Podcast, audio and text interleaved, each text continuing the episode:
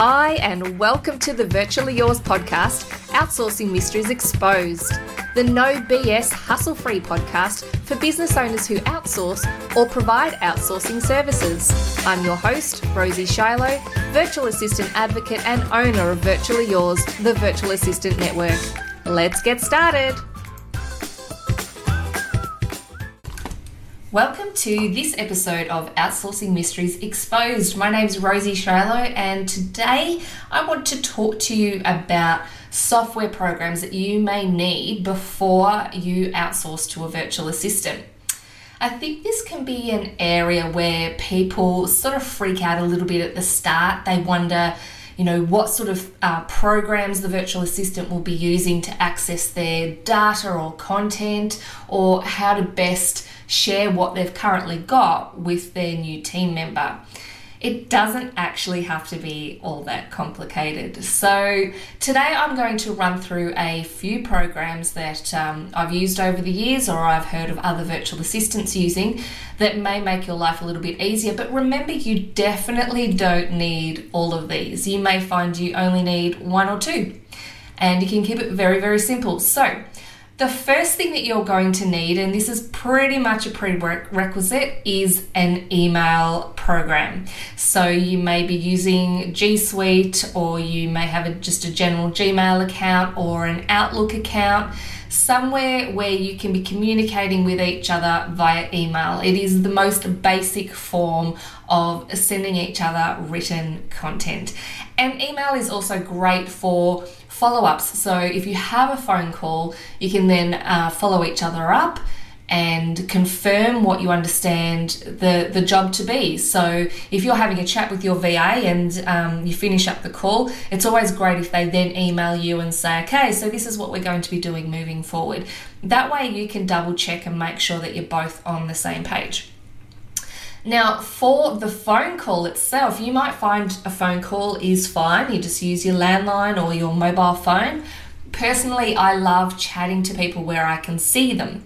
It helps with so much in terms of, you know, getting an idea of whether they're understanding what you're talking about and they can also see the same in you and it's a lot more fun. So programs like Skype or Zoom are really good for this. So Skype is free so that's pretty good. And uh, you, you don't need to do anything complicated to set it up. You just download the program and run it, and you create an account, and then you basically connect with people that you want to have Skype calls with. And you can just message people in Skype as well um, and choose either to have um, an audio conversation or a video conversation. Now, with Zoom, it is um, a subscription based program and that can be really great when you're sharing um, you know content or working on a document together. It's actually not massively um, better than zoom when it comes to just having those casual one-to-one conversations um, sorry, not better than Skype, but Zoom's great if you're having conversations with multiple people and you want to record it or for webinars and um, you know things like that. So if it's a more high tech, more um, you know people involved kind of chat, then Zoom is a great one for that. But to start with, you might find that Skype does everything that you need. Now, another program that I absolutely love, and I remember before it came into existence how hard it was to share files. Um, so I absolutely appreciate it now, and that is Dropbox.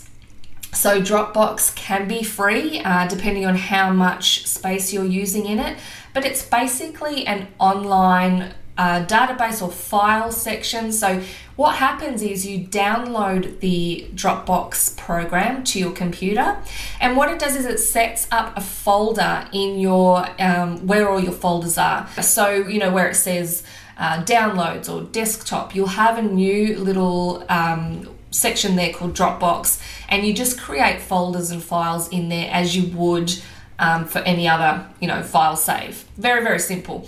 Um, you can then select who else can see which folders. So you need to share fairly top level folders. You can't share, you know, a folder within a folder within a folder.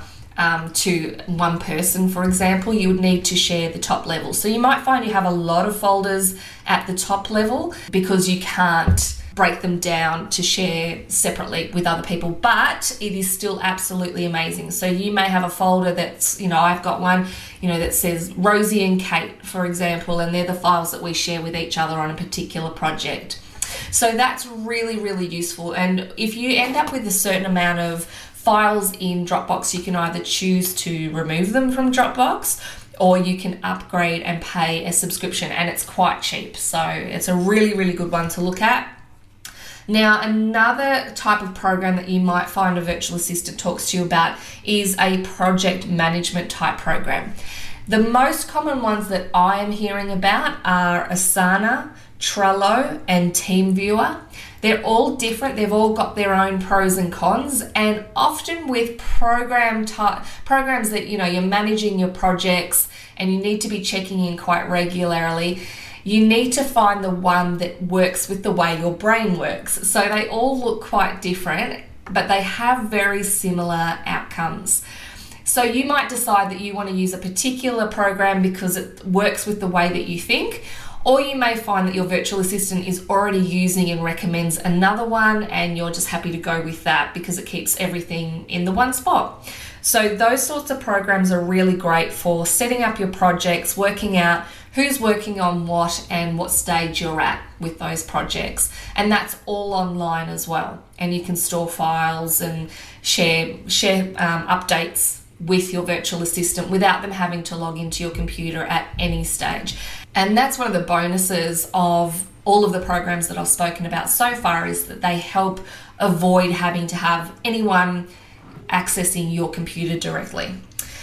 So, there are other programs out there that allow you to simply chat with each other and do quick updates, like Slack, for example, which I think the name of it is quite funny. It's quite contradictory, but anyway, it's um, it's a program where you can have particular topics and then include people in your team to your Slack account and um, update each other on those particular topics. So they're just comments or you can have use use a program like Zapier for example that connects programs to another program so that when something happens on your website or in your CRM a notification goes into Slack and your team can see what the latest sale is or query is um, but it's all in one spot so, speaking of CRMs, I love CRMs, and I think having all of your client information and your projects where possible and your mail outs in one place is ideal.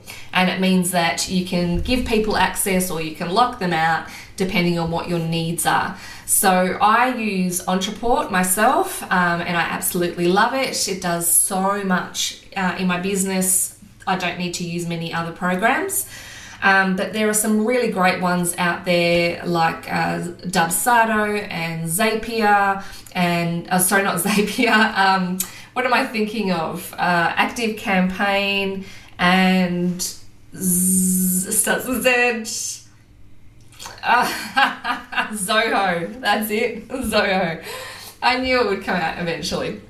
So they're all programs that people have definitely recommended, and you need to find a good fit for you. With those programs, you can usually have multiple users, so you can create a user login for your team members so they can support you with supporting your clients. Now, I have mentioned Zapier. Uh, Zapier, and there are other programs that do the same thing, but this is the one that I've used the most, is a program that allows you to um, have different software programs speak to each other that normally wouldn't. So this is really handy and I use it for quite a few things. So you might find someone sends a notification to you through your website, which then um, you can use Zapier if you need to to send that notification and that that field entries into your CRM. Uh, and you may find that if they make a particular sale on your website, a newsletter goes out from your CRM because of another Zap you've got set up, or it can go to MailChimp, for example. So, programs that don't naturally speak to each other, you can use Zapier to get them to talk to each other. So, it has all the APIs set up to make that really easy. And a virtual assistant can help you configure that if you need them to. And with all of those programs, if you don't have any of them set up, most virtual assistants are going to be able to help be able to help you set them up, learn how to use them, and if they don't know specifically themselves, they'll definitely be able to point you in the direction of someone who can. There are loads and loads of programs online to help you run your business. There's bookkeeping software as well, there's social media platforms, there's gosh, everything you can think of under the sun. And that can be really, really intimidating, but don't let it get you down. Just think about what works for you to help you be more efficient, not to make you feel like, you know, you're you're on top of everything everywhere in the tech world because you never will be, and simplicity is definitely going to benefit you in the long run. So that's all for me today. Just wanted to touch base on a couple of programs that people use when they are working with each other in teams virtually. Hopefully, you found that helpful, and I'll put some links in the show notes to those different programs. Have a great day, and hopefully, I'll see you soon in the next episode of Outsourcing Mysteries Exposed. Bye. Hey, hey, hey, thank you for listening to the Virtually Yours podcast, Outsourcing Mysteries Exposed. Between now and our next session, I know you're going to be hanging out to take some action on outsourcing in your business. So head on over to virtuallyyours.com.au and you can download some information there about the best ways to outsource for business growth. If you're a virtual assistant, make sure you join us. We have an amazing virtual assistant community at Virtually Yours, Aussie VAs connecting and helping each other grow. Have a fantastic day, and I'll see you at the next podcast.